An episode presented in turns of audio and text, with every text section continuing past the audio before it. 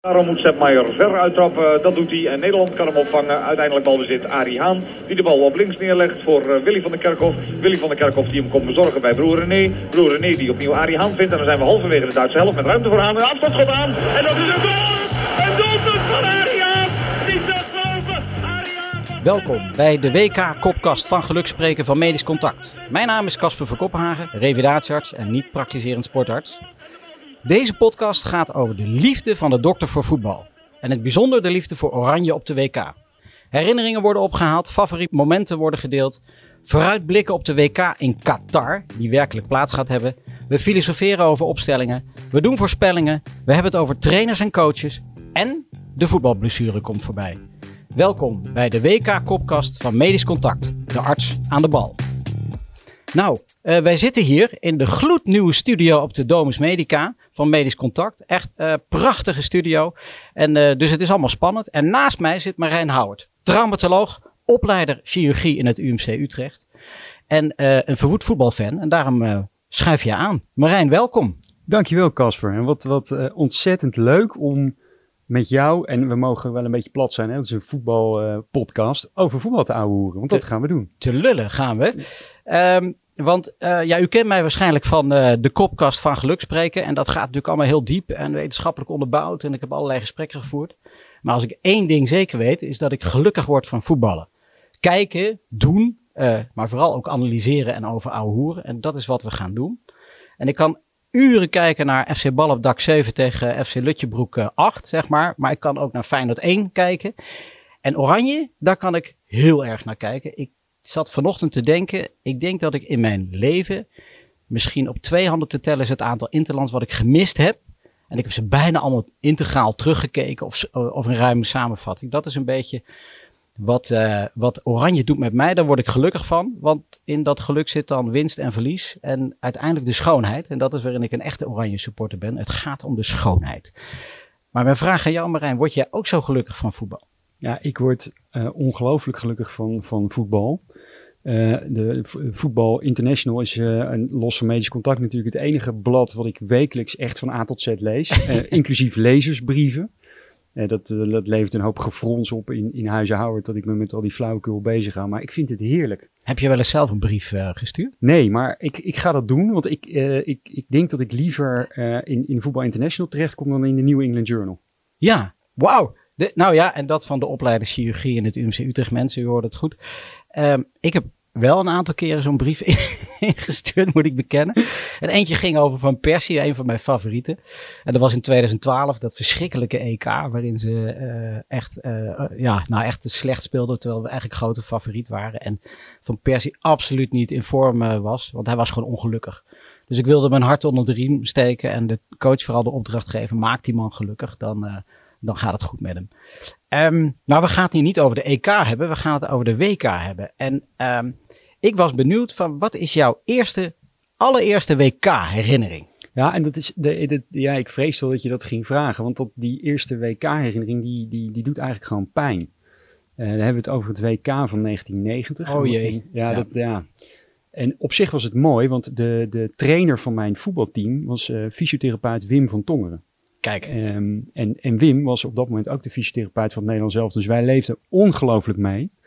Maar uh, nou, het was een verschrikkelijke pool met volgens mij alleen maar gelijke uh, spelen. Ja, Egypte onder andere. Egypte, ja. Maar dat, dat, dat, dat staat me niet meer bij, behalve dat Engeland. Van, het, het, schiet niet op. Engeland, ja. Uh, Egypte, Engeland. Ik ben hem even kwijt. Maar in ieder geval de laatste was tegen Egypte. Gullit 1-0 voor of Kieft. Nou, in ieder geval. Maar het was waardeloos. Het ja. was echt waardeloos. En toen waren daarna de achtste finales tegen Duitsland. Nou. Hè? En daar is natuurlijk het beroemde uh, Rijkaard Vuller uh, spuugincident was daar. En ik weet nog dat ik als, als uh, wat is, was ik nee, acht, negenjarig jochie zat te kijken en totaal gedesillusioneerd was. Want het, het stond gewoon 2-0 voor die Duitsers. We hadden niets in te brengen. Nee. Volgens mij schoot Koeman er ergens in de laatste vijf minuten nog, nog Schijnt. een pingel in. Schijnt, ja. ja. ja en, en toen werd het 2-1. Maar het was eerlijk gezegd was die mijn, mijn eerste WK-herinnering. Ja, daar word ik nog steeds een heel klein beetje droevig van. Oh jee, ik, ik, ik vreesde al dat je hiermee kwam, gezien je leeftijd, dat dat je eerste WK-herinnering is. Die Guido Boegwald, hebben we nooit meer wat van gehoord, die maakte een dubbele schaar. Nou, daar heeft hij nooit, dat was echt een nee. houten klaas tegen Aaron Winter. Daar kwam de voorzet uit waar Klinsman de 1-0 van scoren. Mensen kijken terug. Het was dramatisch, want we waren, waarom was het zo dramatisch? We waren favoriet. Ja. Want, want we hadden de EK gewonnen. Nou, en, en Johan Cruijff eh, zou trainer worden. Nou, dat, dat- dat, dat, ja. dat, tenminste, dat hoopten we allemaal. En toen kwam Ja. Don Leo. En Don Leo is natuurlijk ook echt een, een, een held en een icoon. Zeker, zeker. Maar goed, tegen, tegen Cruijff eh, leg je het denk ik altijd af. Ehm, en, en zeker omdat de bepalende spelers, en dat hoor je daarna natuurlijk allemaal eh, achteraf, ook heel graag wilden dat Cruijff het zou doen. Ja, daar hebben ze een stemming over gehad. Nou, daar, daar gaan we niet naar terug. Maar wat een droevig begin eigenlijk. Maar, Droevig begin. maar, ja, maar de EK daarvoor was natuurlijk wel fantastisch. Dat- Eh, dat- ja, zeker. kun je daar nog een beeld van schetsen? Nou, Want, ja, we moeten toch een beetje hoop helder. geven aan de mensen. heel- ja, nee, zeker. Want toen, toen was ik eh, zeven. En dat is de allereerste keer dat ik met een vlaggetje op mijn fietsje een rondje in mijn buurt heb gefietst. Ik was zo blij dat we het, het EK wonnen. Was dat nog een driewieler of was het... nou, eh, het scheelde, dat het, het scheelde niet veel. want ik, het, het heeft volgens mij tot mijn twaalfde geduurd voordat ik normaal kon fietsen. Maar ehm, ik, ik mocht toen van mijn ouders met een vlaggetje een rondje rijden door, door onze buurt. En eh, ja, dat was na die WK, eh, na die EK-finale tegen, tegen Rusland. En dat was gewoon wilde euforie, terwijl ik eerlijk gezegd niet eens precies wist waarom. Nee. Nou ja, het is, als je dat dan bij elkaar voegt, is eigenlijk wel zoals het oranje leven is. Hè? Het, we, jij dacht in 88, dit is normaal. Wij worden Ja. altijd eh, kampioen. Wij winnen. Ja, Ja, en toen kwam 90 en toen waren we favoriet. Dat zijn we eigenlijk in de geschiedenis bijna nooit geweest. Nee. Maar in 90 waren we echt favoriet. En toen hebben we toch een partij laten afweten, zeg. Ja. Goh. Ehm, nou, ik heb enigszins met je te doen, maar ook weer niet. Want ik ben van het Bud Brokken tijdperk. En voor de mensen, ik ben 52. De mensen van mijn leeftijd, die hebben in de jaren 80 vooral het voetbal leren kennen. En eh, ja, toen stond Bud Brokken op rechtsbuiten. Dat, en Kees van Koten in de spits. En dat brengt mij tot mijn eerste voetbalherinnering, WK voetbalherinnering. Dat is dan 78. En we gaan straks nog het hebben over, eh, over de jaren 80.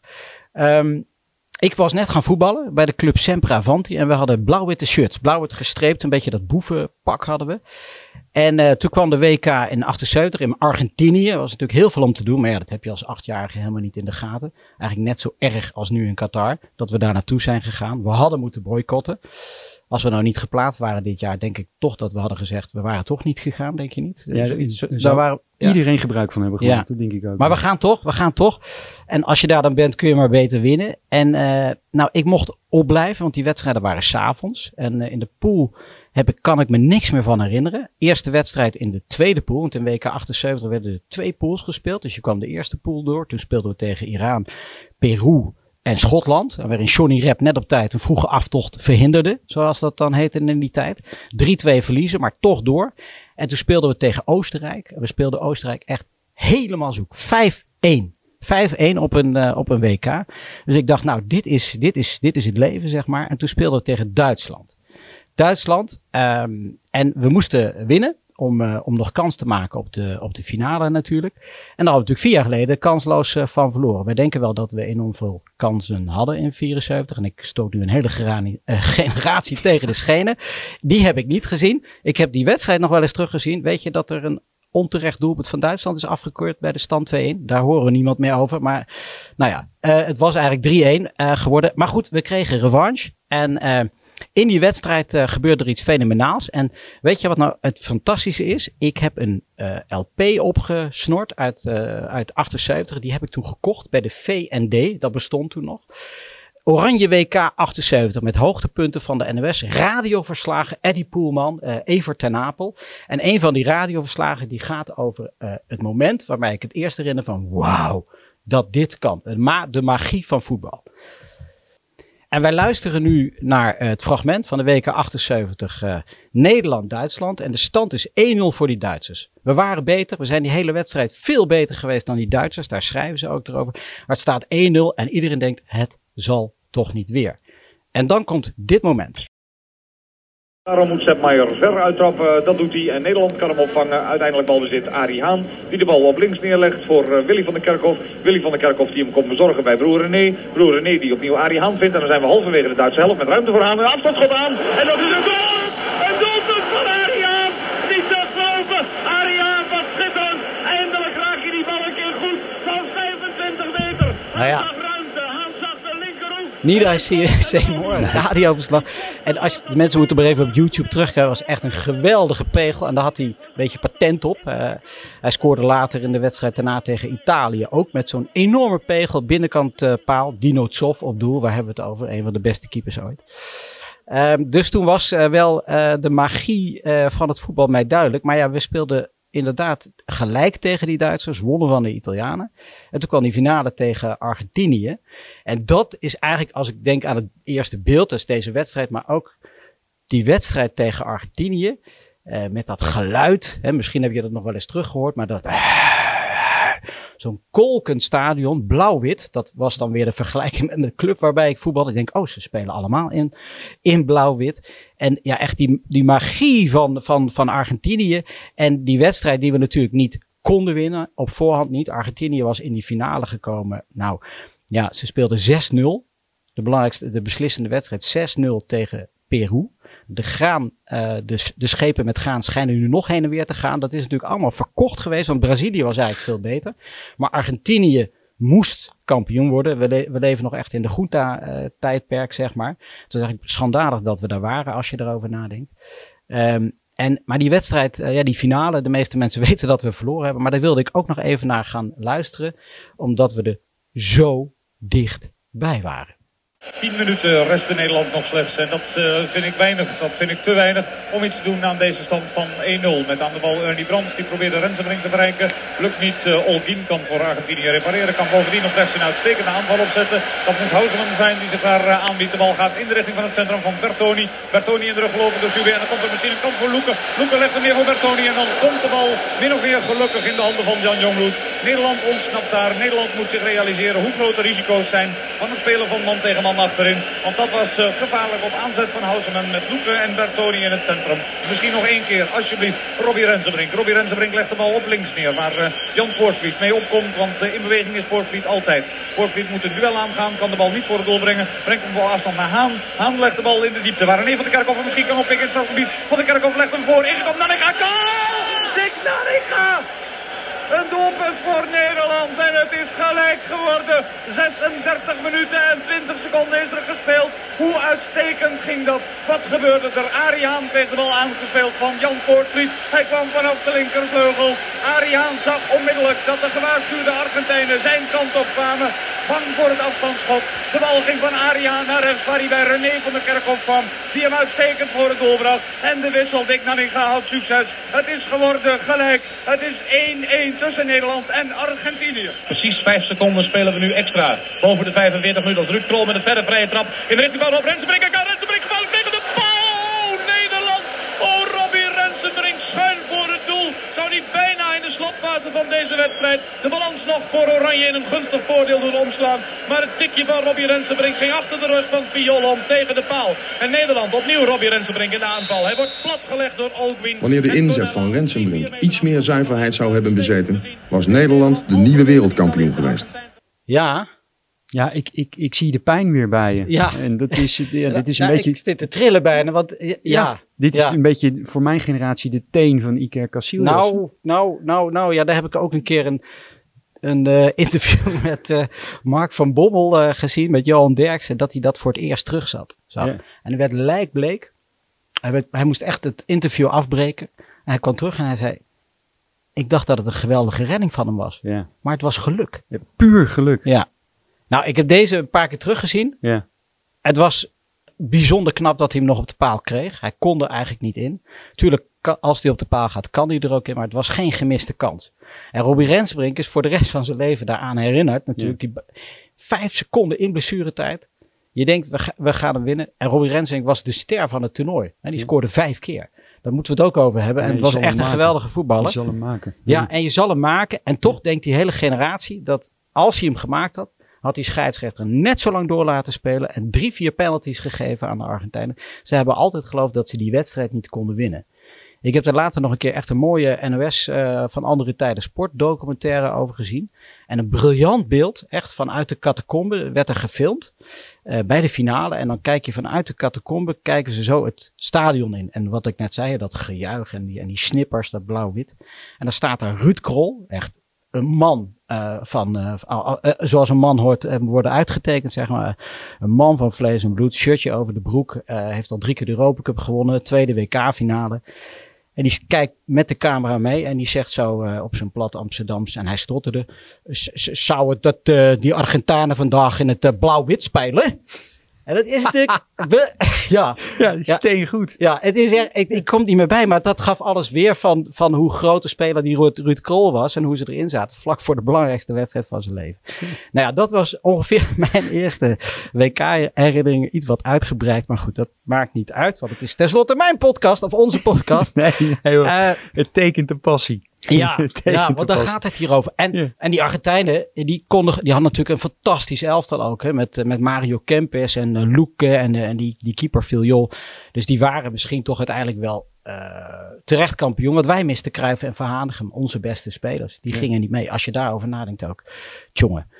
Um, ik vind het mooi dat je dat zegt, want, want we, we, we, moeten het natuurlijk hebben over, over het beste Nederlands elftal ooit. Maar ja. we, we, kunnen nu al afhameren dat Cruijff en Van Hanegem daarin zitten. Die, die zit bij mij erin. Ja, bij jou ook? Beide. Ja. Oké. Okay. Nou ja, dan hebben we die alvast. Ja, ja Cruijff Van Ja, Dick, Dick Nanninga niet. Dick Nanninga is niet de spits, maar was een schitterende spits. Bloemenkoopman uit Sittard, dat zegt al een boel. En uh, ja, die kon je, een grote kerel, uh, die kon je wel een, uh, een voorzetje geven, zeg maar. Enorm sterk met de kop en dat gebeurde hier dus ook. Nou ja, dan um, ben ik ook wel benieuwd naar jouw favoriete WK-moment. Ja, 2010. Oranje trekt zelfvertrouwen en uh, de corner wordt nu genomen van de rechterkant van het veld met de linkervoet van uh, Arjen Robbenbal gaat ongetwijfeld indraaien. En uh, dat bleek net ook wel een aardig recept, want in de verdedigende zin zitten ze er niet altijd even goed bij. Kijken hoe die corner is. Die corner komt laag, wordt doorgekopt. De kant en daar gaat hij! Hij zit erin! Het is Snijder! Hij zit erin! Snijder kopt! Hij is 22 centimeter groot, maar hij komt er gewoon bij! En Snijder scoort! Nu geen Melo hoor! Op het moment dat, dat Snijder uh, die bal erin kopt en, en uh, naar de camera rent slaand op zijn hoofd. Van holy fuck, ik heb net gescoord met een kopbal en het is 2-1 tegen Brazilië. Toen dacht ik voor het eerst, we gaan, we gaan wereldkampioen worden. En dit, dit is een, een, een prachtige overlap, hè, want het is toch een beetje een medische, een medische podcast. Maar wij, wij keken die wedstrijd in het Diakonessenhuis. Dat was Heelkunde. En we keken dat in het, in het personeelsrestaurant, wat, wat volledig leeg was geruimd voor een enorm scherm. Het was bloedheid die zomer. En wij zaten daar allemaal met, met, met kratten bier en echt het hele ziekenhuis keek mee.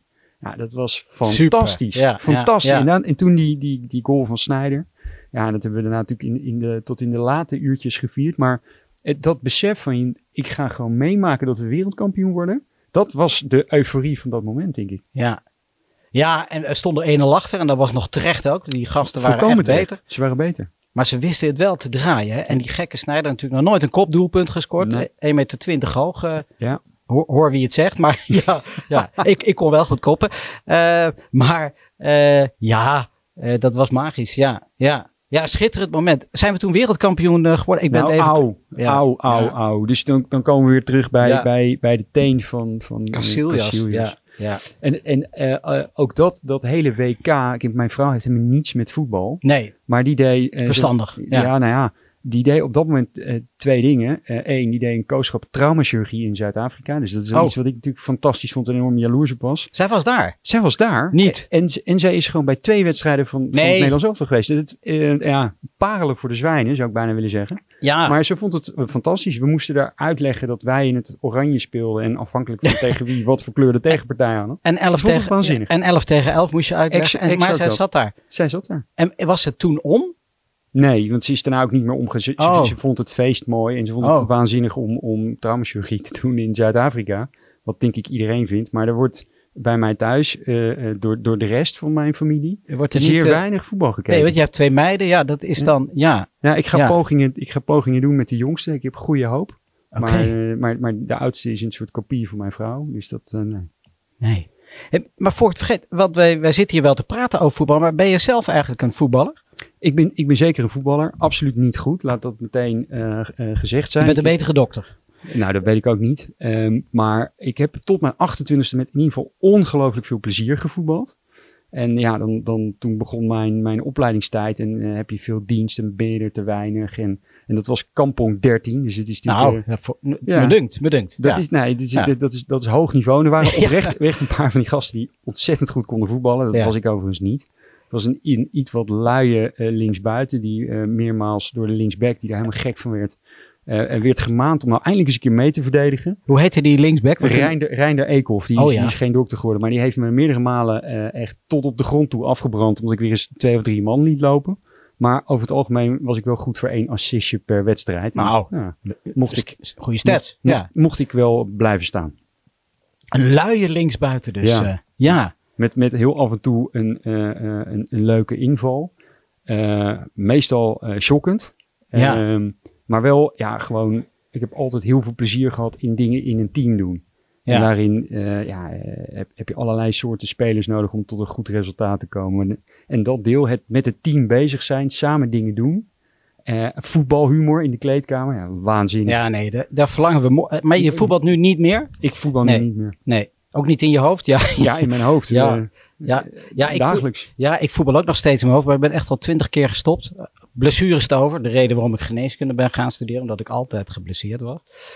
Ehm, maar ik ben nu wel echt gestopt volgens mij, eh, sinds twee jaar. Maar ja, als ze morgen bellen, je weet het niet. Eh, we zaten niet bij de eerste 39, eh, helaas. ze- Je hoopt er natuurlijk altijd nog op. Ze hebben ons gemist. Ja, ja. en je had het over lui en dan moet ik ineens denken aan een anekdote van een studentenvoetbaltoernooi. Ik heb eh, samen met mijn vriend Maarten Smalen de studentenvoetbalvereniging Odysseus 91 eh, opgericht. En toen hadden we een toernooi in Enschede. En toen was mijn toenmalige vriendin, de orthopedisch chirurg Miranda Dix, was mee. En die deed zelf enorm hoog niveau aan volleybal. Dus die stond te kijken. Ik weet ook niet meer waarom ze die, die hele rit had gemaakt. Maar en eh, nou ja, derde wedstrijdje of zo. En we zitten zo met z'n allen. Het was prachtig weer. eh, we zitten maar al op de grond een beetje te puffen. En een beetje en over die kant en die kant. En ik was een beetje type Mark Overmars spits. Heel snel.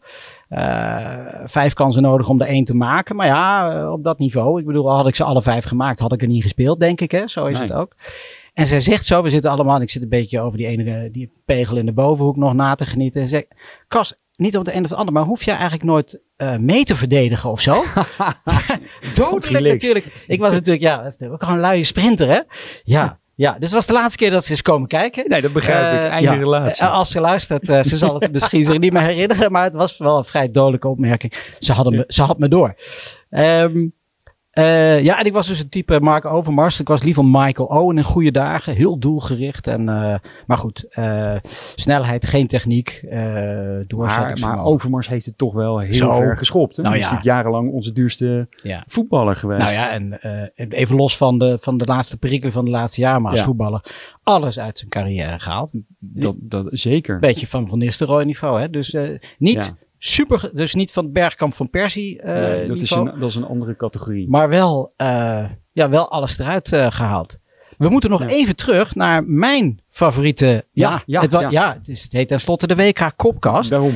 En dan komt het volgende attribuut naar voren. De langspeelplaat hebben we net gehad. En hier komt een Panini-boek tevoorschijn. Panini-boek uit eh, 1982. Ik was dus 12 jaar op dat moment. En ik deed al een tijdje aan voetballen. Het was eigenlijk mijn lust en mijn leven aan het worden. En toen kwam die WK eh, 82 in Spanje. Wij waren er niet bij. Ja, ik zei het Butbrok eh, tijdperk. Maar het had ook eh, genoemd kunnen worden naar de spits die op dat moment in het Nederlands elftal stond. Het was echt wel een goed elftal. Eh, in 80 was er een, een dramatisch, echt zoiets als 2012 EK geweest in Italië. Eh, we waren zeker geen favoriet, maar ja, we waren in 78, hadden we de finale gehaald. In 80 was het dramatisch, na drie wedstrijden uitgeschakeld, eh, roemloos ten onder. En eh, in die kwalificatie daarna ging het ook niet eh, goed. Volgens mij zaten we in de pool met Ierland, Frankrijk en België. En de laatste wedstrijd was beslissend tegen de Fransen in het Parc des Princes. En ik heb nog steeds een beeld voor me dat Hans van Breukelen, die toen net eh, in het Nederlands elftal was gekomen, met links naast hem Ruud Krol. En er was een vrije bal. Platini achter. Platini, de grote man van, van Frankrijk. Die kan zo'n balletje in de bovenhoek krullen, zou je denken. En zij zaten met elkaar in de clinch. En Krol moest wel of niet bij de paal staan. Nou, hij stond er niet, want die bal ging erin. 2-0. Oranje niet naar het WK Maar ik was zo bezeten van voetbal. Ik heb denk ik alle wedstrijden gezien. En anders heb ik ze wel teruggezien. Ook Honduras tegen Hongarije uh, 6-1 of 6-1 voor de Hongaren. Maar die Brazilianen, daar was ik intussen enorm fan van geworden. Want ik had een vriendje waarmee ik altijd voetbalde. En zijn vader was een ontzettende Pele-fan. En die had geen video's, die had nog van die films van de jaren, zeven, jaren 70, jaren 60 over Pele. En de WK 1970 was Pele was de grote man voor de derde keer wereld. Die man is drie keer wereldkampioen geworden. On, onvoorstelbaar. Dus ik was helemaal fan van die Brazilianen. En in de Voetbal International, die ik toen ook, net als jij speelde, uh, werd al aangekondigd dat er echt een sensationeel elftal uh, op de been was. En zij speelden in de pool eerst tegen de Russen, daarna tegen Schotland en vervolgens tegen Nieuw-Zeeland. En ze speelden die die gasten helemaal zoek. Het was prachtig, het was samba, het was feest op de tribune, het was geel op, in alle stadions. Iedereen was aan het dansen en, en dat middenveld, het middenveld, het beste middenveld wat ik ooit gezien heb met Socrates, Sico, eh, Tony Cerezo en Falcao. Falcao, Sico, Cerezo. Falcao, Sico, Cerezo en Socrates, de grote leider, dokter van beroep. Helaas veel te vroeg overleden op zijn 54-jarige leeftijd aan levercirrose. Nou, dat krijg je niet van een appelsap, zou ik maar zeggen. De man die he, eigenlijk zoals wij hadden willen leven. Hij, hij, hij, hij rook en hij, hij dronk als een ketter. En hij kon waanzinnig voetballen. En hij is ook nog dokter geworden. Onvoorstelbaar. De Socrates, held aller tijden. We hadden hem uitgenodigd, hè? Als hij als die nog had geleefd, zeker, hem uitgenodigd. Zeker, zeker. En, en postuum is hij nog bij ons. Ja, er is ja. uh, ook een mooie podcast. Uh, Socrates heet die. Uh, die gaat die, ook een teken van jongens die die man ook nooit gekend hebben. Um, maar Brazilië, die kwam die pool heel gemakkelijk uh, door. Uh, toen kwamen ze weer in zo'n pool, net als in 78 een tweede pool, met Argentinië en Italië. Dus wereldkampioen Argentinië. En Italië, natuurlijk een grootmacht al op dat, uh, op dat moment. Maar Italië was op zijn Italiaans echt zo slecht begonnen aan het toernooi. Drie armoedige gelijke spelen. En ten koste van Cameroen, die ook drie punten, je nog één punt. Oh, nu ook trouwens. Drie punten hadden ze. En Cameroen ook. En zij hadden twee doelpunten voor en twee tegen. En Cameroen één doelpunt voor en één tegen. En toen ging Italië door. Eerste wedstrijd tegen Argentinië wonnen de Italianen, want die kwamen lekker uh, in vorm. Argentijnen wonnen ook. Of uh, de Brazilianen wonnen ook van de Argentijnen. Met een zekere Diego Maradona in de gelederen. Die kort voor tijd met een rode kaart het veld moest verlaten. Dus Diego Armando Maradona in 78 gepasseerd door de bondscoach. Hij was toen 17 of zo, maar al het grote talent. In 82 de druk van de natie voelend om te presteren. Met een rode kaart uitgeschakeld tegen Brazilië. Voel je me even? Dat, hè? Nou, we weten wat daar in 86 van gekomen is. Absoluut. Uh, dus uh, verlies doet winst en, en dat soort zaken. Maar die Brazilianen, die moesten dus tegen de Italianen. Hadden aan gelijk spelletje voldoende. Uh, Italianen moesten winnen. En um, nou, eigenlijk ging de hele wereld ervan uit dat Brazilië wereld, ze speelden fantastisch voetballen, wereldkampioen ging worden. En ze speelden in het klein stadion van Espanyol in, uh, in, in Barcelona. Nou, en zoals ik net schetste, uh, geel en blauw, want er waren ook veel Italianen, maar een sfeervol stadion, klein stadion, uh, snippers all, all, over the place, uh, samba, voetbal. En het is echt de moeite waard om die wedstrijd nog een keer integraal terug te kijken. Het is voetbal van de bovenste plank. Ik heb het kort geleden nog gedaan. En ik dacht in die tijd, 82, het is statisch voetbal. Echt niet. Het was dynamisch voetbal. Het is een van de mooiste wedstrijden die ik, ik denk eigenlijk de, de mooiste wedstrijd die ik ooit gezien heb. Ook zoals ik het beleefde, waar ik na afloop keihard moest huilen en een rondje heb moeten maken in het park met mijn balletje om weer tot rust te komen. Want die Brazilianen verloren. En die verloren omdat Italië helemaal niet zo slecht was. Italië had een fantastisch elftal, de beste keeper, een van de beste keepers aller tijden op doel, Dino Zoff. Schidea, Ancelotti, nee niet Ancelotti, Altobelli, Tardelli, Cabrini, Oriali, Conti, Conti. En ze hadden een fantastische spits. Paolo Rossi. Paolo Rossi. En die was tot op dat moment nog onzichtbaar geweest. Die man die kwam terug van een schorsing, omkoopschandaal. Had eigenlijk nauwelijks gevoetbald in die twee jaar tevoren. Toch had de trainer hem mee, de coach hem meegenomen. En dat betaalde zich uit. En ik zei, ik heb die wedstrijd teruggekeken. En de Italianen waren veel beter dan ik destijds had beleefd. Die waren eigenlijk wel heel goed. Maar die Brazilianen speelden fantastisch voetbal. Maar Paulo Rossi was de wedstrijd van Paulo Rossi die drie keer scoorde. En uh, Brazilië naar huis toe stuurde. En uh, nou ja, dat is zoals het leven is. Hè? Dus de schoonheid, want dat elftal staat nog steeds overeind. Cerezo, Sico, Socrates en Falcao. Dat middenveld. Maar ze hadden een klote spits. Dus je moet een goede spits hebben. Laat dat de dat, les zijn. Dat, dat is de les voor, voor zij... iedereen die een WK-pool gaat invullen. De les, gratis les van Casper van Kopenhagen. Je moet doelpuntenmakers hebben. Ja. Hè? Cruijff zei het altijd. Je moet doelpuntenmakers hebben. Ja. Je moet niet Andy van der Meijden inbrengen. Hè? In, wij, ja, wij, dit is even een sidestep, maar dit is de wissel van Robben. Nee, dat was, je moet niet Andy van der Meijden inbrengen. Je moet Makai inbrengen. Want als die één keer op doel schet, is de kans dat hij erin gaat is natuurlijk vrij groot. Hè? En bij Andy van der Meijden, die kan vijf keer schieten, net als bij mij. En die kan er maar één maken. Ze hadden, het, hoe heette die spits? Paulo Isidoro. Nou, jij hebt er nog nooit van ik gehoord. heb er nog nooit van gehoord. Hadden ze. Ronaldo gehad? Hadden ze Romario gehad? Hadden ze voor mijn part Bebeto gehad? Waren ze wereldkampioen geworden? We hebben een medische item eh, ingebracht. We zijn tenslotte een medische podcast. Dus we gaan het hebben over blessureleed en over de hamstring. En daarvoor hebben wij eh, Suzanne Huurman eh, bereid eh, gevonden. Ken jij Suzanne?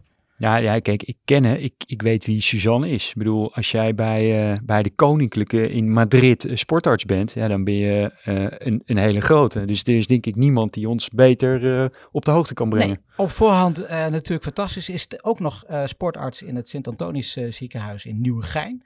Dat doet ze. Hoe ze het doet, weet ik niet, maar ze zit vaak op twee plekken. Gaan Dus we er vragen? We gaan, we We, gaan er gewoon vragen hoe ze dat doet. ja, da- dat gaan we ook vragen. En we gaan er bevragen over blessures en over haar WK-historie. Het woord is aan de sportarts.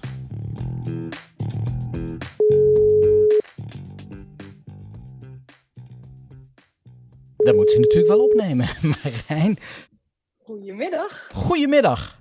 Ja, yes, Casper, Yes, het is ons ja. gelukt. Ja, wij hadden straks al gebeld en we, wij dachten een blauwtje te lopen, Suzanne. Maar ik spreek met Suzanne Huurman van de Koninklijke uit, Uit Madrid. Madrid. Ja, klopt, klopt. Ja, ja, wij zitten, je kan het niet zien, maar we zitten hier toch eh, trots te wezen dat wij jou in eh, onze eerste kopkast van geluk spreken, de WK-kopkast hebben, Suzanne. Ehm, wat, wat ben je aan het doen? Want ik stoor je natuurlijk eh, enorm. Ja, nou ja, we hadden een meeting van de medische staf. Dus eh, dat was de reden dat ik jullie niet kon opnemen net. Het eh, liep een beetje uit, maar eh, ja, overleg dus. Ja en, Dat, de, dat was ik aan het doen. ja, en de medische staf van Real Madrid, daar hebben we het toch over? Ja, klopt. Met, met alle artsen zaten we. Ja, ja, ja, en jullie moeten, zijn natuurlijk druk bezig om die jongens en meiden heel te houden. Jouw taak is volgens mij vooral om de meiden heel te houden, heb ik dat goed begrepen? Eh, dat was inderdaad zo, ja, inderdaad. De afgelopen twee seizoenen. Maar nu eh, ben ik eh, verantwoordelijk voor het tweede team samen met een collega van mij en de Academy en Head of Medical Education, zoals we dat dan noemen. Dus ehm, ja, de nascholingsagenda voor artsen en fysio's binnen de club. Dus eigenlijk ben jij daar gewoon opleider geworden, Suzanne.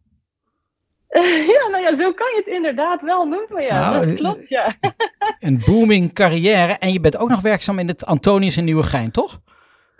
ja. Ja, Utrecht, maar ja, Nieuwegein staat het ziekenhuis, maar de sportgeneeskunde afdeling is Utrecht.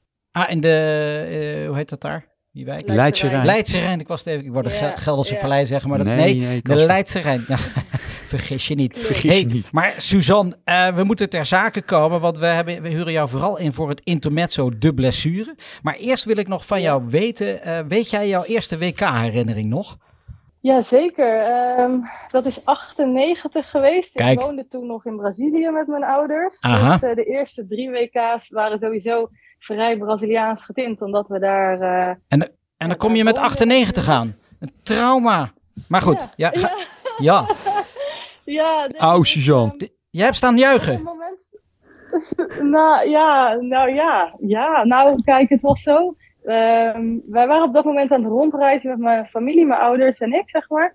ehm, door Brazilië en omliggende landen.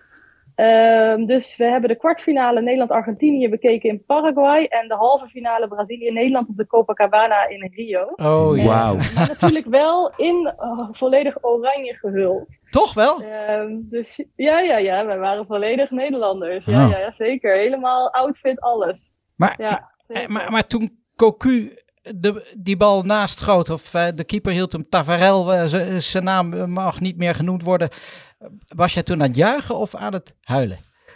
Nee, we waren voor Nederland, zeker. Oh. zeker. En eh, hoe, hoe langer je in het buitenland woont als Nederlander, vooral mijn ouders natuurlijk, hoe, hoe meer die band eigenlijk wordt, zeg maar. Hoe dus ook, ja, uitstapje, hoe meer Koninginnedag en dat soort dingen allemaal gevierd werd op school. En WK's dus. En WK's ook, zeker. Ja, ja, dus alle nationaal getinte dingen werden groots uh, meegeleefd in Ja. Nederland. Of uh, vanuit Nederland, ja. Ik, ik weet niet wie erover nagedacht heeft, maar het is wel mooi. Mijn eerste WK-herinnering is 78. Die van jou eigenlijk de EK-herinnering 88. En nu hebben we 98. Dus drie generaties hier uh, aan tafel. Ja, Hoewel inderdaad. jij ligt ja. hier aan tafel, zullen we maar zeggen. Um, dat brengt mij uh, tot het item, namelijk uh, de hamstringblessure. Ik uh, had net verkondigd dat ik een, hoop dat Argentinië wereldkampioen wordt. maar toen kwam laatst het bericht dat Di Maria, toch een van de sterkhouders van dat elftal, schitterende speler, de hamstringblessure. En wij gaan natuurlijk de komende weken, want wij schrijven 21 oktober, vrijdag, we gaan de komende weken met angst en beven naar die wedstrijden kijken. Dat niet de net opgetrainde Memphis weer naar zijn hamstring gaat uh, grijpen. Kun jij ons iets vertellen over de stand van zaken rondom de hamstringblessure? In het algemeen is het natuurlijk de meest voorkomende voetbalblessure. Dus daarom is het niet gek dat we er veel over horen. Um, en we weten hoe drukker het speelprogramma wordt, hoe meer de hamstringblessures uh, toenemen, laten we zeggen. Dus ja, het speelprogramma zit aardig vol. Dus vandaar ook uh, dat je steeds meer uh, ja, hoort over hamstringblessures eigenlijk. Ja, en, en wordt er nou bij Real Madrid, want je hebt net die medische vergadering gehad, zeg maar, wordt er nou rekening gehouden met die WK die op komst is? Worden er, zijn er spelers die ja, met allerlei kleine pijntjes komen om te voorkomen dat ze moeten spelen, of is dat niet aan de orde? Nou ja, kijk, om zo goed mogelijk belastbaar te zijn, dus om zoveel mogelijk wedstrijden te spelen op ook het WK, moet je ook zoveel mogelijk wedstrijden daarvoor spelen. Dus je load management moet op orde zijn. Dus je moet een goede opbouw hebben. En dan ben je getraind en kan je lichaam het aan om elke drie, week, of elke drie dagen sorry, een wedstrijd te spelen. Nou, dat is eigenlijk ook het programma wat wij hier natuurlijk draaien. Met Champions League competitie, uh, twee verschillende bekers. Ja, om de drie dagen staat er gewoon een wedstrijd op programma. Mhm. Dus eigenlijk is dat perfect. Je zit al gewoon in, uh, in die flow van een competitie. Um, ja, en nu uh, ga je alleen een WK spelen. Dus in dat opzicht ja, is het best lekker. Want je kan gewoon doorgaan. Dus alle fitte spelers, als het goed is, zijn ze gewoon fit. Dus wij, ja, ons doel is ze nu fit te hebben, maar dus ook voor het WK. Ja, want er is natuurlijk heel weinig voorbereidingstijd in tegenstelling tot normale WK's. Als ik het goed begrepen ja, heb. Ze gaan in één flow door. Dus je moet de fitte Ja. en eh, spelers en die in vorm zijn, moet je meenemen. Maar stel nou eens, eh, nou, eh, aankomende zondag grijpt ineens Berghuis naar zijn bovenbeen. Kan hij het dan vergeten? Je hebt het natuurlijk weer over een hamstringblessure. Ja, ja, ja, ja hij grijpt naar zijn, ja, hij grijpt naar zijn Kijk, we hebben nu nog een, eh, precies een, eh, een maand. Een hè, maand. 21. Het is zeker niet onmogelijk om eh, op te trainen binnen een maand. Kan zeker, afhankelijk van de kliniek. Ehm, kijk je daarbij naar hè, je, je testen, je onderzoek en hoe belastbaar is iemand. Dan kan het best zijn dat je iemand na 2,5 week, drie weken weer terug op het veld hebt. Maar het kan ook zo zijn als de kliniek wat minder rooskleurig is, ja, dat het meer richting de zes weken gaat. Suzanne, mag ik daar... Afhankelijk van de kliniek. Ja, ja, uiteraard. Ja, die, ja. maar ja, je, je stelt me nog niet gerust, Marijn. Mag ik daar nog wat over vragen? Jij zegt, jij zegt de kliniek. Maak jij bijvoorbeeld ook Ja. altijd een MRI? Of hoe, hoe moet ik dat zien? Nou ja, je moet dat zo zien dat wij eigenlijk heel verwend zijn hier, want de MRI staat naast het veld. Dus Niet. we hebben onze eigen MRI. Wow. Ehm, dus wij, wij kunnen alles eh, meteen er doorheen trekken. Er is een fulltime radioloog aanwezig en een laborant. Dus Serieus? eh, Marijn zou die ook ja. graag op zijn spoedeisende eerste hulp hebben, zeg maar, die MRI. Nou, maar jij hebt hem naast het veld. Oké, ja, CT heeft hij liever. Ja, ik zit Ja. hier nu in mijn werkkamer, ik denk op eh, mwah, een metertje of twintig van de MRI inderdaad. Ja. Dus Benzema, die, eh, Benzema, die trekkenbeent een beetje, die wordt door de MRI gesleurd. En dan gaat hij trainen. En nog even, wat moet hij dan? Dus stel, hè, dat gebeurt zaterdag, zou een ramp zijn van Benzema. Moet natuurlijk op de WK schitteren. En dan trekt hij, wat moet hij doen om toch nog fit te worden? Zijn er specifieke oefeningen die wij moeten weten? Nou, kijk, als je echt te maken hebt met een hamstringblessure, dan heb je hele mooie protocollen hoe je dat stap voor stap optraint. Ehm, afhankelijk van de pijn, van de lengte van de spier, van de kracht, dat soort dingen. En dan ga je dat gewoon stap voor stap elke dag kijken. Hoe gaat het met iemand? Wat kan die doen? En je probeert elke dag de grens op te zoeken van hetgeen wat die net aan kan. eh, zodat je hem niet overloopt, waardoor je weer een terugval zou kunnen krijgen. Maar dat je hem precies eh, op de juiste manier belast. En hoe verder je in zo'n revalidatieproces zit, hoe meer dat dus van eerste instantie de bank. eh, dus ik bedoel dan de, fysiobank hè, gaat naar ehm, training in de gym, naar veld. En dat is een geleidende schaal. Eh, hoe meer, ja, hoe verder je in dat proces zit, hoe meer hogere snelheden je gaat maken, hoe meer afstanden je gaat afleggen. Ehm, ja, en zo kijk je gewoon elke dag wat iemand aan kan, wat hij de vorige dag heeft gedaan, wat de reactie daarop is geweest. En zo bouw je dat uh, heel individueel elke dag uit. Ja, en deze kennis heeft Edwin Goedhart ook, hè, hoop ik, onze KVB-sportarts. Uh, ja, daar heb je het van geleerd waarschijnlijk. Suzanne, mag ik jou van harte danken, want hier tikt de tijd ook weer door. Marijn heeft nog één belangrijke vraag voor je. Ja, Suzanne, um, de allerbelangrijkste misschien wel vraag. We willen nog even jouw advies. Met wie moet Casper nou echt in gesprek over voetbal? Um, ja, goede vraag. En dat moet natuurlijk, uh, althans, dat, moet dat iemand medisch zijn? Ja, dus, zeker. Medisch. Met, uh, Dokter. En dat moet Nederlands zijn natuurlijk ook. Uh, denk ik, dat is wel zo handig voor... Niet per se. Hij spreekt een woordje over de grens, ja, man. Nou, maar, maar Pools ah. en Swahili niet. Maar ik ben net Frans Tim, Fransje Timmermans. Nee, maar ja. Heb je iemand voor ogen? Of zo'n collega die altijd maar lult... natuurlijk al jullie lieten zelf de bondsarts al vallen. Hè? Edwin natuurlijk van Heren 1. dat is natuurlijk wel, denk ik, de uitgelezen persoon dan. Die aan de tand te voelen richting dit. Uh, nou, maar hij zit in Qatar, Suzanne. Hoe, hoe doen we dat? Moeten we hem bellen? We hem dat vindt Louis nooit goed. wat, wat is het probleem? Maar als wij, als wij tegen Edwin zeggen, Suzanne heeft jou uh, getipt. En dan tegen Louis zeggen, we moeten even vijf minuten tijd van... Het moet van Suzanne zeggen ja, tegen Louis. We gaan het zeggen. Suzanne, ik vind het een geweldige tip. Edwin Goedhart, uh, je weet het nog niet, maar je wordt onze volgende gast. Uh, mag ik jou zeker ook bij een volgende keer nog bellen over de blessure? Sowieso. Mooi. Yes. Dan, uh, enkel probleem. Dan wens ik jou alle sterkte in de komende maand. Want het zal alle hens aan dek zijn. En uh, dan spreken we elkaar snel. Succes daar, Suzanne. Helemaal goed. Helemaal en dank. bedankt. En uh, heel veel succes met jullie programma, podcast. Dankjewel. Dankjewel. Dag. Oké, okay, het allerbeste. Doei. doei. doei.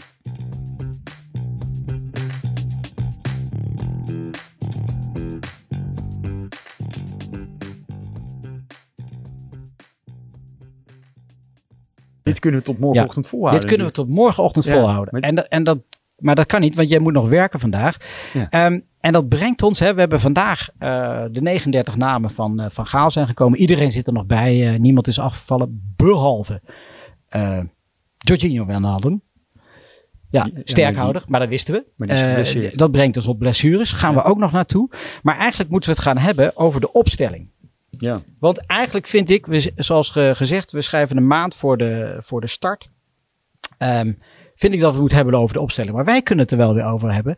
Maar een van mijn beste maten, Maarten Smalen, huisarts in uh, Vazen in Gelderland. En met wie ik samen de voetbalclub, uh, de studentenvoetbalclub Odysseus 91 heb opgericht. En eigenlijk sindsdien sparren wij al over opstellingjes en lullen over voetbal. We doen niet anders. En hij heeft me ooit de tip gegeven als ik niet kon slapen. En ik heb wel eens periodes in mijn leven gehad dat het slapen wat lastig ging. Dat ik dan moest nadenken over de opstelling. En dat was in gouden tijden een gouden tip.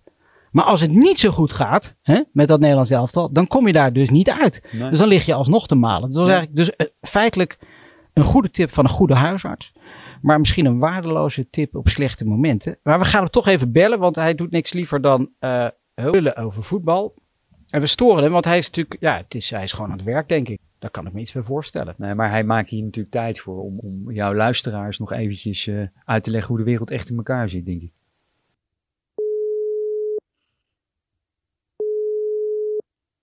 Ja, met uh, Maarten Smannen. Maarten, je spreekt met uh, de kop, om het zo maar eens te zeggen. ja, ja.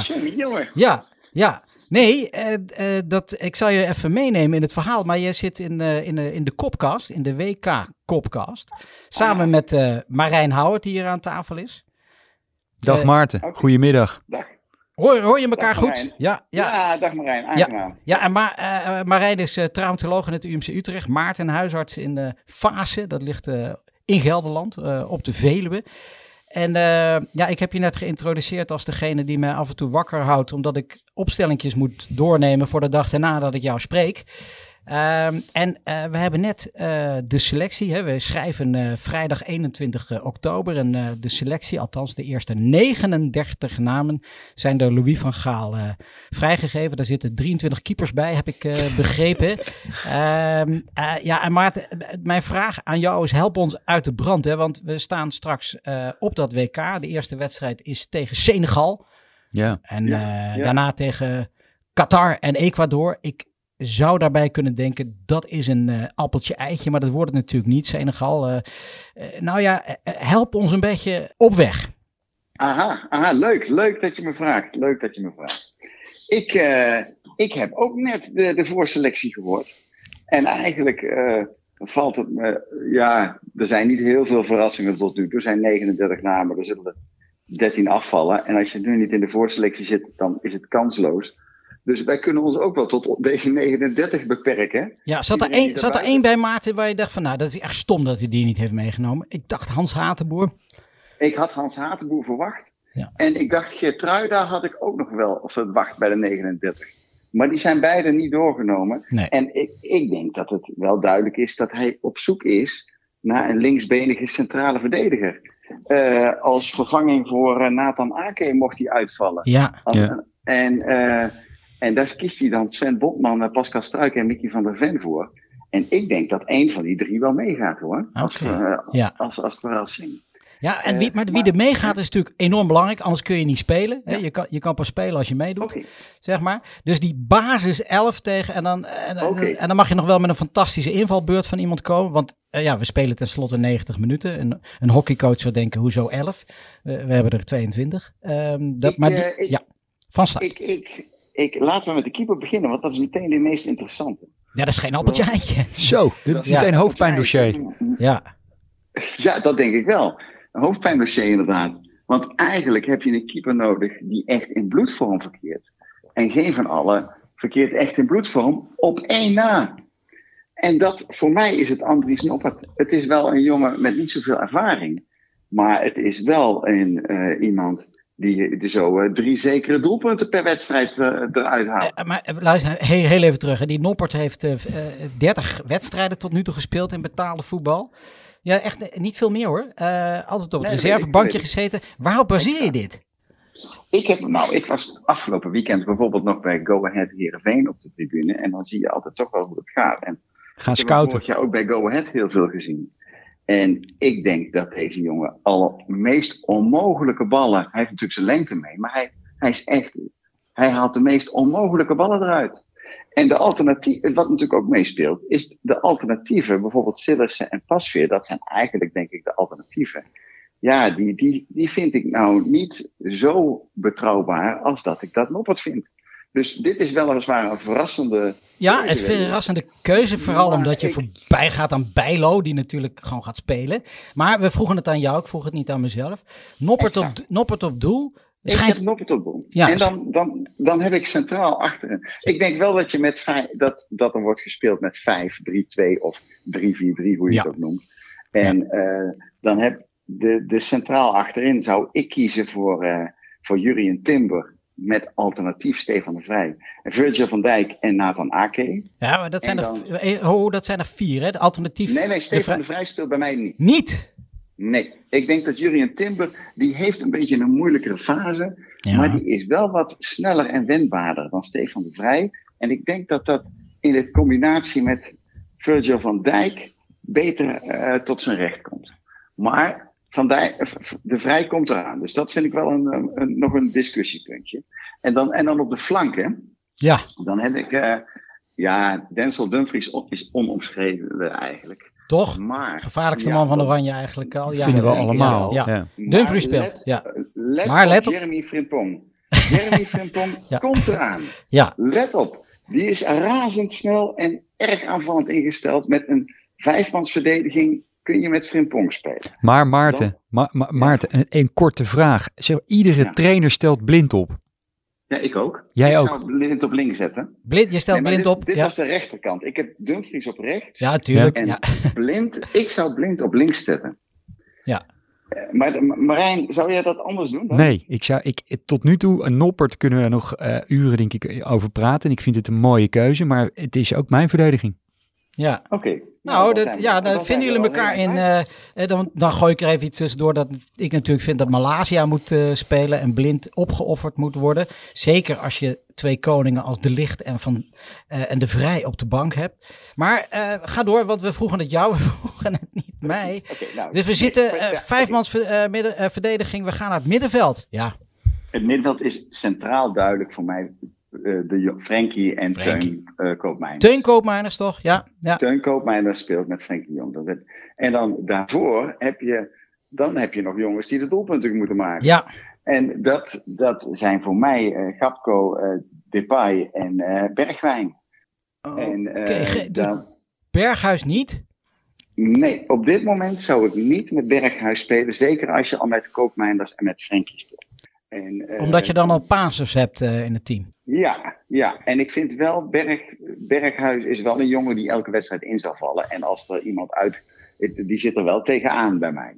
Ja. En, eh, en, en wie er nog meer tegenaan zit, is die, die jongen die in Spanje speelt, Arnoud Danjuma Groeneveld. Danjuma. Ja. Danjuma. Danjuma, Ja. Danjuma Groeneveld. En van wie ik ook wel echt wel fan geworden ben, is Xa- Xavi Simons hoor. Ja. Spelen, Daar ben ik wel fan van geworden. Gisteren ook, hè? Ja. Als, als een, als een Ja. arrivé speelde die. Ja, hij zit wel bij die eerste 39. Ik hoop van ganse harte dat Van Gaal, dat zal hij toch wat doen. Ik bedoel, eh, hij heeft niet bij Ajax gespeeld, maar voor de rest heeft hij alles mee natuurlijk bij Van Gaal. Dit Ja. is, dit is toch weer, toch weer de pijn van de Feyenoord. Sorry, Maarten, wij, wij we praten dwars door je heen. Maar Simons, maar die is natuurlijk geen basisspelertje, toch? Of, Op dit moment nog niet. Op dit moment nog niet, nee. Nee. Ik denk dat als Depay fit is, dat je echt aan een De- dat Depay echt het Ja. verschil kan maken. Ja, de- en drie, jong- ja. drie jongens achterin bezig kan houden. ja. Ja, en, en, en wat hoopvol was natuurlijk deze week, nogmaals, we schrijven 21 oktober, er kan van alles gebeuren. Eh Luc de Jong, eh, die terugkomt, want eh, in de discussie de Jong of Wouter Weghorst. Daar, zijn, daar ben ik, dat is, die discussie is denk ik eh, eh, snel beslist in het voordeel van Luc de Jong. Oh, heel snel beslist, ja. Ja, want we hebben, je moet natuurlijk ook nog even dat scenario schetsen, eh, want we staan 1-0 achter, eh één minuut voor tijd tegen Qatar. Het zou kunnen, en of 10 minuten voor tijd, we hebben nog 10 minuten, dan wie breng je in? Ja, dan, ik denk dat je dan eh, Berghuis inbrengt op de flank en Luc de Jong in het centrum. Ja. En dan eh, een bergwijntje laat staan, misschien Memphis eraf, of in z'n tweeën. Ja, nou ja, of Memphis erachter. Memphis op 10 en Bergwijn ook op de flank. Ja. Heb, heb je nog een verrassing op de bank zitten van, nou, die, eh Xavi noemde je al. eh, Nou, mijn verrassing op de bank, Ja. mijn verrassing op de bank is toch wel Jeremy Frimpong. Omdat ik echt denk dat die, dat die jongen echt, eh, echt iets bijzonders... Het alternatief is Range. Die heeft niet zo'n goede fase. Ik zou dan toch Frimpong nemen. En ehm, die, die, als Dumfries heel veel moet lopen, dan raakt hij ook wat eerder vermoeid, ondanks zijn geweldige conditie. Dus Ja. dan zou ik toch eh Frimpong, die gaat denk ik, die zou bij mij eh wedstrijdminuten gaan maken. Ja, ik denk, eh, ja, ja de, de- even, we moeten even wennen aan Noppert op doel. Ja, daar moeten we even. Maar verder is het, is het gewoon heel, heel, veel, heel verstandig Ja. allemaal Ja. wat er gezegd wordt. Heel blij van Nou, allemaal. dat is eh, Ja. Ja. mooi om te horen, jongens. Leuk. Nou ja, ik denk, maar Maarten, wij roepen al jaren, waarom doen wij het niet? Maar eh, dat bondscoach zijn. We hebben wel misschien... Ik, maar ik denk dat jullie dat ook wel zouden kunnen als ik dit zo hoorde. De- Je wordt genuanceerd over nagedacht. Er komen verrassingen uit de hoge hoed. Ik denk dat jullie de pers goed te woord zouden kunnen staan. Ja. Waarom niet? Ja, Aan, Ja, mij, aan mij ligt het niet. Ik ben beschikbaar. Oh, ja. ja, dan ligt het weer aan mij. Ja. ja, dan moeten we thuis ook even uitleggen. Want het schijnt wel veel tijd te kosten, lang van huis. Ik heb het wel eens gedaan als sport, als non de jus. Eh, Maarten, dank je wel voor, deze, eh, intermezzo, voor dit intermezzo. Eh, mag ik je vaker bellen? Want we gaan deze podcast, dat, dat weet Medisch Contact nog niet, maar we gaan het nog vele malen doen. En we gaan natuurlijk in dat toernooi groeien.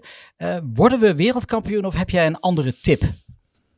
Ten eerste, je mag me vaker bellen. Ik, eh, ik voel me vereerd dat je me belt. En ik vind het, ah, ah, samen over voetbal praten vind ik altijd leuk. Zeker als het over opstellingen gaat. Had je het nog met je Eh. broer ons Jeroen doorgesproken? Want dat is ook belangrijk. eh, niet. Jeroen deze keer niet gesproken, maar die zal vast op mijn... Ja. We zitten meestal wel op één lijn. Ja, oké. Nou, Ja, ja. Ja. Maar wie, wie tip je als, wie is jouw favoriet voor de titel? Ja, ik denk dat we niet om Frankrijk heen kunnen. En dat Benzema eindelijk, die, is natuurlijk, die heeft nog wat recht te zetten voor het nationale team. Waar, dus ik denk dat eh, Benzema topscorer wordt en dat Frankrijk het gaat, het gaat redden. Oh ja. Als Maar- wij, en ik, overigens denk ik dat Nederland ook wel best ver kan komen hoor. Maar Maarten, Frankrijk, ehm, hoop je het ook? Nee, ik hoop Argentinië of Nederland. Argentinië of Nederland? Ja, dan neem ik je toch nog even mee in onze hoop en verwachtingen. Marijn, Ja, wie, wie, ti- ja. wie tip jij? Marijn? Brazilië. Brazilië. Ja. Maar toch? Ja, ja. Ik denk, om, om- omdat ehm, ik denk dat eh, eh, Vinicius eh, Junior wel eens de relevatie van dit WK zou kunnen Kijk. worden. Aha, ik, omdat Neymar het hem gunt. En omdat ze ook een ongelooflijk solide defensie hebben. Hè, met Ederson als doelman, Thiago Silva met al zijn ervaring, Marquinhos. Ehm, en ze hebben twee, die Casemiro, dat is als die man gaat spelen? Ja. dat is een beest. Ja, ja, ja. Eh, en ik gun het eh, eh, Argentinië, Messi. En ja, natuurlijk Nederland, dat, dat spreekt voor zich. Maar ik denk dat het Brazilië of Argentinië wordt. Ik hoop niet Frankrijk. Ik vind het vervelende gasten. Ja, en, ik, ben en, het, en, ik ben het wel met je eens Ja, dat ik ik ook. het Ja. vervelende gasten vind. En ik vraag me af wat er in dat team gaat gebeuren. Juist. Straks Benzema, Mbappé of dat, dan- en de, de andere Griezmann. Of die, of die elkaar nog wel een beetje steunen. Al die ego's, ja. Ja. Nou ja, dan ook nog mijn eh, tip. Ten slotte is het de WK-kopkast, eh, zo gezegd. Ja, ik vrees eh, Frankrijk en ik heb dan ook Mbappé als topscorer. Omdat ik denk en, en hoop dat nu Benzema voetballer van het jaar is geworden, dat Benzema zijn ego oké is. Hè? Dus dat hij, dat, en hij, die is echt in een bloedvorm. Benzema is niet normaal wat hij afgelopen jaar heeft laten zien. Mbappé is denk ik, als hij los is, de beste van allemaal. Dus ik vrees Frankrijk en Griezmann vind ik een- geweldenaar. Maar ik ben met je eens, zijn vreselijke mannetjes. Lijken het, een naar mannetje om eens even van de vaart te citeren. Ehm, maar ik hoop, eh, net als jullie denk ik, Argentinië. Ik hoop Messi. Ik hoop dat ze de status en de, de, de sfeer en de, en de, en de- van eh, de Copa America mee kunnen nemen. Waar iedereen echt in dienst van Messi speelde. En na afloop van het fluitsignaal naar de door 1-0 eh, gewonnen over eh, een wedstrijd eh, in de finale naar Messi toe liepen door een doelpunt van Di Maria. Die er overigens niet bij is. Wat een mooi. Maar ik, ik, ik hoop het van harte dat Messi de kroon op zijn, op zijn carrière van zetten. Maar ik vrees de Fransen. En ik ben het met jullie allebei eens. Wij zijn echt wel moeilijk verslaanbaar. Dus misschien kunnen wij nog wel voor een verrassing zorgen. Zeker met Andries Noppert op doel. Maarten, dank. eh, eh, succes eh, eh, in het eh eh, Fazense. En we spreken elkaar snel. Goed, doen we. Hey, jullie dankjewel. Tot Dag, ziens. dag Maarten. Dag, tot ziens hoor. Dag. Nou Marijn, de opstelling lijkt me dus duidelijk. Andries Noppert op doel. Daar moeten wij nog een nachtje over eh, slapen. Ik hoop dat ik dan niet wakker lig. Nee, ik ook niet. Maar daar moet ik inderdaad ook, daar, daar moet ik nog even over. Ja. Ja, ik ben een, bij, ik ben een enorme Bijlo-fan. Maar ik hoop dat hij moet wel wat meer in vorm komen. Maar Noppert, als Maarten het zegt, weet je, ik, de, over het algemeen. eh, ja, hij noemde ooit ook in 88, zei hij, Rijkaard moet in de mandekking. Nou, iedereen verklaarde hem voor gek. Maar Ja. Rijkaard heeft dat toernooi in de mandekking gespeeld. En een gigantisch goed toernooi gespeeld. Eigenlijk was hij de beste. ja, Dus eh Manos Smalen heeft het, het laatste woord hierin. zeker. En eh, het laatste woord is in deze podcast dan ook bijna gezegd. Mag ik jou danken voor je wijsheid eh, namens jouw generatie dokters. Ja, oude Casper is dat. Ja, ja, ja, maar ik, ja, dat is ook een oude generatie. Maar ik, ging, ja, ik kom nog met nog oudere namen na. Maar ik heb het naar de zin gehad. Ik ook. Mag ik jou nog een keertje uitnodigen als het uitkomt in je overvolle drukke schema? Ja, zeker. Dat, dat, dat heb ik je beloofd. Maar ik hoop toch van harte dat onze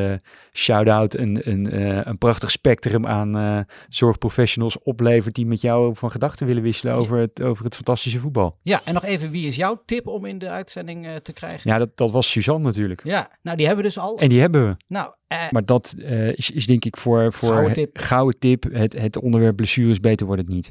Maar ik heb er nog één. En dat is mijn grote vriend Maarten van Eyck op de, op de intensive care. Ehm, omdat die, ja, die, die, die droomt ook over voetbal. Dat is een echte Feyenoorder. Hè? Je Mm. hebt, ja, ja, je- daar van. dat, daar hou jij van. En je hebt hier natuurlijk toch met een, eh, met een halve Ajaxiet en Utrechter. Een soort Wesley Sneijder zitten praten. Ja, ja. Dus Maarten is goed voor de balans. En ehm, ja, die, die gaat weer eh, hele verrassende inzichten heeft hij. Ik, eh, ik ga hem benaderen. Wie weet heeft hij zin en tijd.